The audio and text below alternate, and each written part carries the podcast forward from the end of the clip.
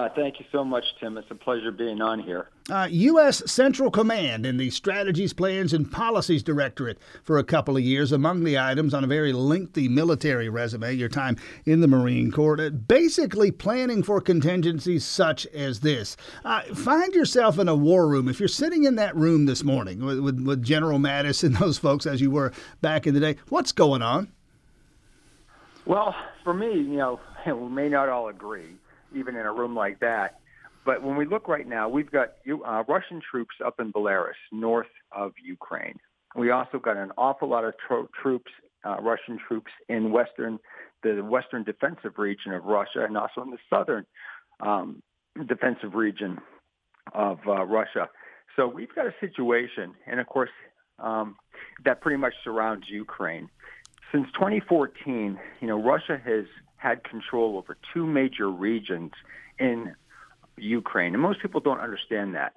Um, the, Russia controls the Crimean Peninsula and also the Donbass region to the east, and that thing's actually controlled by two uh, separatist military um, organizations: the Donetsk People's Republic and the Luhansk People's Republic.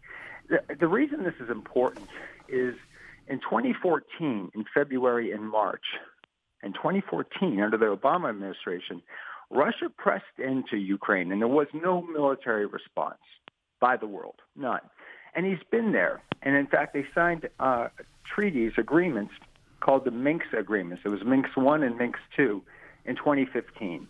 Now, those things were signed by everybody, but those measures inside of it, politically and militarily, have never been acted upon.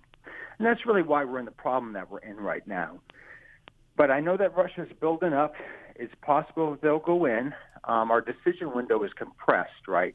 Um, because he went in before in February and March, and he would probably do that again. And here's why. It's wintertime. When you have frozen ground, you can move tanks and people and vehicles. But in the spring, that stuff softens up the earth and turns it to mud, and it's very hard to move. And also, when he presses in in the wintertime, you can threaten a, an air campaign and missile campaign to take out critical infrastructure. And during winter months like this, you're very you're likely to get your adversary to concede and quit um, if you start taking out electrical centers that you know for heat and such like that in the wintertime. Well, so, Russia controls the tap know, anyway, don't they? Russia controls the, the gas and oil supply anyway, not just for Ukraine but for much of Europe. They do, and that's another thing too, right? So because of that control, there's no real NATO military response for this that seems to be unified. And that's a problem. You have countries like Germany saying, hey, we're not interested. We've got this Nord Stream 2 gas line from Russia, giving us the majority of our of our energy needs. We want to get Nord Stream 2 pipeline up uh, from Russia. So no, thank you. They don't want to play. Turkey doesn't want to play. France, to their credit, they only want a European Union response to this, and not a U.S. military-led option as a as a response. So this is actually actually going to fracture NATO because they're not going to be in agreement. And the case is, too, when NATO was formed in 1949, it had 12 members. It's now up to 30. And it's going to get really hard to get 30 people to agree on something. And it was only formed to prevent uh, Russian invasion into Western Europe. Mostly of those 12 countries, you know, minus Canada and America, you know, but we're had their back. Mm-hmm. But when you get up to countries like Ukraine, um, they're on the border of Russia, as is Finland and Georgia, non-NATO members, but we've been asking them to join too. Once you start putting members on the border of Russia, that's more of a threat to Russia from their perspective. From their perspective. Um, yeah, because they want to have a buffer zone between NATO nations and themselves so that if we ever tried to invade them, they have uh, a broader decision space or time because you have to press through non-NATO countries.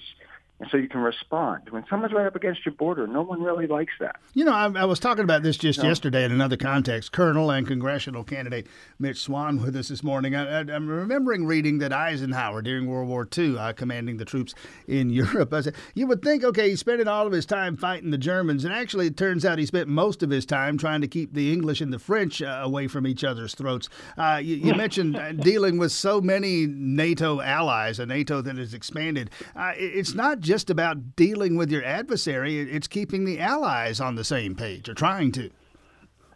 Sure. I think the biggest, and so we kind of lose either way. If NATO looks fractured and weak, then Putin wins. Um, I think most likely Putin would probably go into the two regions he already controls, maybe take a strip of land to connect the two, because and stop. And the reason I say that, there are certain concessions that Putin wants. Some of it I kind of agree with the Russian admiral a few weeks back he wants respect. But, you know, the Minsk Accords, they've never been um, lived up to. Those things haven't been implemented. Uh, he wants to get the Nord Stream 2 pipeline going. He wants to be more plugged in with Europe. But whatever his demands turn out to be, if he invades the entire country, he has no leverage. The whole world would turn on him if he goes into the spaces he already occupies and looks even more threatening, then he has leverage to say, look. Which I suppose is what President Biden was talking about when he talked about a so called minor incursion. Yeah, he already controls he already controls two large regions. And that's the irony. Um, this isn't an you know, Ukraine has had a problem already with uh, with the Russian occupation.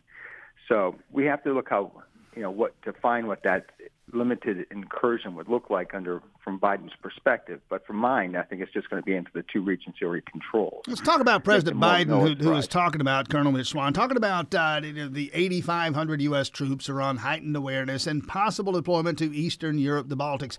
Having basically said uh, that we're not going to send troops in should Russia invade, uh, and there's no appetite for it, seemingly, what would be the point of, of having troops deployed there? If you're not going to use them, what, what's their role?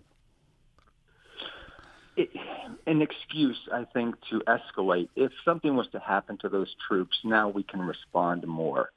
And I know that sounds crazy, but you know, if if Russia outright invades all of Ukraine, he still hasn't attacked a NATO ally. But if anyone in NATO is injured, you can you can leverage that and say, well, now that he's killed a few U.S. troops or someone else's troops in NATO, uh, it's game on. Colonel Mitch Swan with us again, a candidate for Congress in Georgia 10, the race to replace Jody Hice, who is making a campaign for Secretary of State. Talk about that congressional campaign for a moment. Uh, May gets ever closer here. You're out there, you're, you're, you're shaking hands and meeting voters, and I'm sure trying to raise money. How goes the campaign to this point? Are you where you want to be? A lot of folks, 11 candidates. How do you separate from that pack? Well, I'm just trying to separate like this. Um, I have a broad experience. Uh, and a worldview that most candidates don't have. And so I think when we go out and we speak to people, it really resonates with them. You know, I think everyone wants to get back to normalcy now after all this pandemic, you know. And I think of Ukraine and Europe and, and even Americans. Really, do we really want to keep talking about war now? It's been two years of lockdowns and shots and boosters and masks. Can we just have, you know, a moment of peace? You know, one of the things I remember, a quote that I loved from Benjamin Franklin said that to um, to put forth benefit for the common good is divine, and it doesn't seem like our world leaders ever put forth benefit for the common good anymore. But I think our campaign, things like that, I think like our campaign, just being more hopeful than others, uh, getting to work again, opening up, and um, just enjoying life. That's what's resonating with people.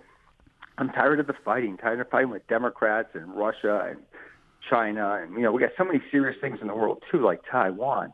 I see no reason for us to shift our focus onto a European country that, at the end of the day, doesn't really threaten Europe. So, the campaign is going well. Uh, where can folks find out about the campaign? Campaign website? Uh, yes, sir. Colonel Swan for Congress.com. Colonel Swan for Congress.com. Again, Marine Colonel, retired Marine Colonel Mitch Swan making that campaign for Congress. His second run uh, came up short in 2014. The race eventually won by Jody Hice, looking to replace Jody Hice in that primary in May. Candidate, uh, was the, the candidate qualifying, I suppose, yeah, be the first week in March. Mitch Swan, best of luck out there. Thanks for your time and your insights this morning. All right. Thanks, sir.